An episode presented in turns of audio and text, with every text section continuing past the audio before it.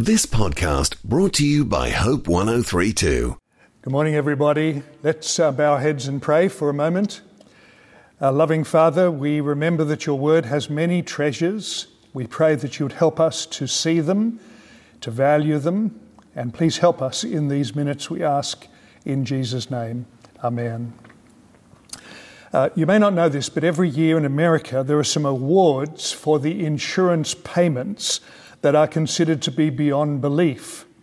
And uh, one year, this is a true story, the winner was a man who had bought a motorhome, one of those huge drivable houses, and he was on the freeway. He set the speed for 70 miles an hour, and then he left the driver's seat and went to the back to make himself a cup of coffee in the kitchen. As you can expect, the vehicle soon left the road and crashed and overturned. The man sued the company because he said the owner's manual had not warned him that this might happen. And he was paid, believe it or not, $2 million and received a brand new motor home because the jury agreed with him. Now, the moral of that little story, friends, is that sometimes the blame needs to go to the right person. And in Luke chapter 14, uh, Jesus tells a parable, and we're in a little series of parables where he directs the blame for missing out on God's kingdom to us, not to God. Uh, it's the parable of the great feast. And it comes after a man says to Jesus in chapter 14, verse 15, something like this Won't it be wonderful to go to heaven? Won't it be wonderful to be in heaven one day? And Jesus tells this parable as if to say, Do you realize that the human race is refusing the invitation to God's kingdom? It's the human race refusing the invitation that is the problem. So, this parable, like many of the parables, comes as a great bombshell uh, to the idea that the human race is sailing towards heaven, when Jesus says the human race is sailing away from heaven. And if anybody would blame God for this, Jesus blames us. So I want to consider this uh, parable under three quick headings this morning. The first is the Master and his mercy. This is a little window into God. Uh, Jesus likens God to a man planning a feast, a banquet. This is one of the many ways Jesus describes the kingdom. He describes the kingdom as a feast, a banquet, a house, something plentiful, generous, enjoyable. And you can see in the parable that God is obviously generous because many people are invited. And uh, when it's ready, there's absolutely nothing to do but turn up. You don't need to pay anything. You don't need to dress in any special way. You don't need to provide anything. You don't need to bring chocolates. You don't need to sign in. There is no hand sanitizer. Just come along. That's what Jesus says. As soon as you hear the gospel, come, says Jesus. Uh, the greatness of this God, however, is seen in that Jesus also calls him Lord. Twice he speaks of this man as the Lord. So this God is not just somebody who you can dismiss easily, he is God. He's the Lord. And in fact, Jesus also calls him the Master in verse 21. It's a word uh, which the original meaning is completely in charge. In fact, the word in the Greek is despot. And this serious side of God comes out because the guests refuse to turn up. And the master says, well, they didn't enter the feast, so they won't enter the feast. In other words, God brings down his judgment. Now, I'm sure you realize, dear friends, that um, part of the price Jesus paid in coming to earth as a man is that he could be despised, he could be humiliated, he could be rejected and underestimated. Uh, the price of bringing salvation humbly to the world is that he postpones judgment for the world. And this means that some people will despise him and treat him cheaply. But he is the Saviour and he is the judge. Our people who despise him today will one day have to kneel before him, and then it will be too late for many. So notice how merciful the God of Luke chapter 14 is. He provides a feast for the undeserving. When the undeserving reject the offer, he opens it up to the undeserving and the unwanted. In chapter 14, verse 21, many of the people who are described now as poor, blind, and maimed would not have been allowed into the temple, but Jesus tells that they are wanted in God's kingdom.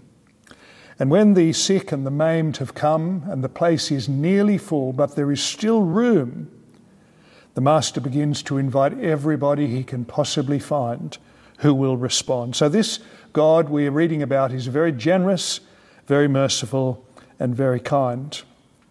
I have read to you before, but I'll just remind you again uh, from a book by Tim Keller that he says that on any Sunday today, there are more Christians attending church in China than in all of Europe. The East Asia Church has grown in the last 50 years from 11 million to 171 million. In Africa, the church in the last century has grown from 12 million to 630 million. And he says that more Anglicans are meeting in Nigeria or Kenya or Uganda or Tanzania than are meeting in the UK and the USA combined. And the purpose and the point of these illustrations, these statistics, is that God, you see, is building his church. But some are responding and many are not. So there's the first thing, the, the Master and his mercy. Now, the second thing is we're going to look at the reality of our rejection. This is a little window into my heart and into yours as well, the reality of our rejection. You can imagine the average Australian blaming God for many things at the moment. Uh, why doesn't God fix the COVID 19? Why doesn't God answer my prayers? Why doesn't God clean the church up? It's so full of hypocrites. Why is church so boring? Why should there be one way to heaven? Why should I have to be religious when I'm a good person? And Jesus says, No, you need to face up to the problem, which is that we reject His kind invitation. And so he says in chapter 14, verses 16 to 17, that uh, this man, the master of the feast, invites many. Then he announces the feast is ready. No doubt Jesus is teaching the people that the Old Testament prophets foretold that there would be the coming of the kingdom. And now Jesus arrives and says, It's ready. You can step right in by joining the king, who is Jesus. And uh, this is wonderfully true because Jesus has come opened the door of the kingdom by dying on the cross, and now we merely have to walk in and surrender ourselves to Him to have a place. But it says here in chapter 14, 18, they all began to make excuses. Now, when I read this during the week, I thought to myself, I want to say some made excuses, but Jesus says all made excuses. And he just gives us some examples of the excuses. And the ex- excuses that Jesus mentions are typical of how terrible the excuses are. I don't know if you know this, but the New Testament says that we humans are natural hiders from God.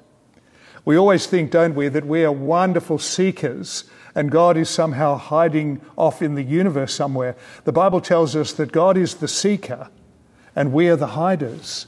And so Paul says in Romans, there's no one who seeks God, nobody.